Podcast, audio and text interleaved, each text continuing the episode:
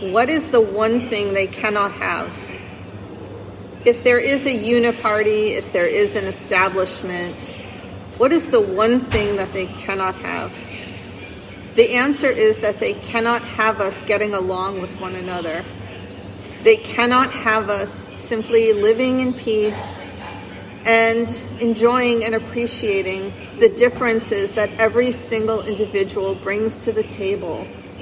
The enemy is not a certain race, it is not a certain religion, it is not a sexuality or a gender identity. It is none of those things.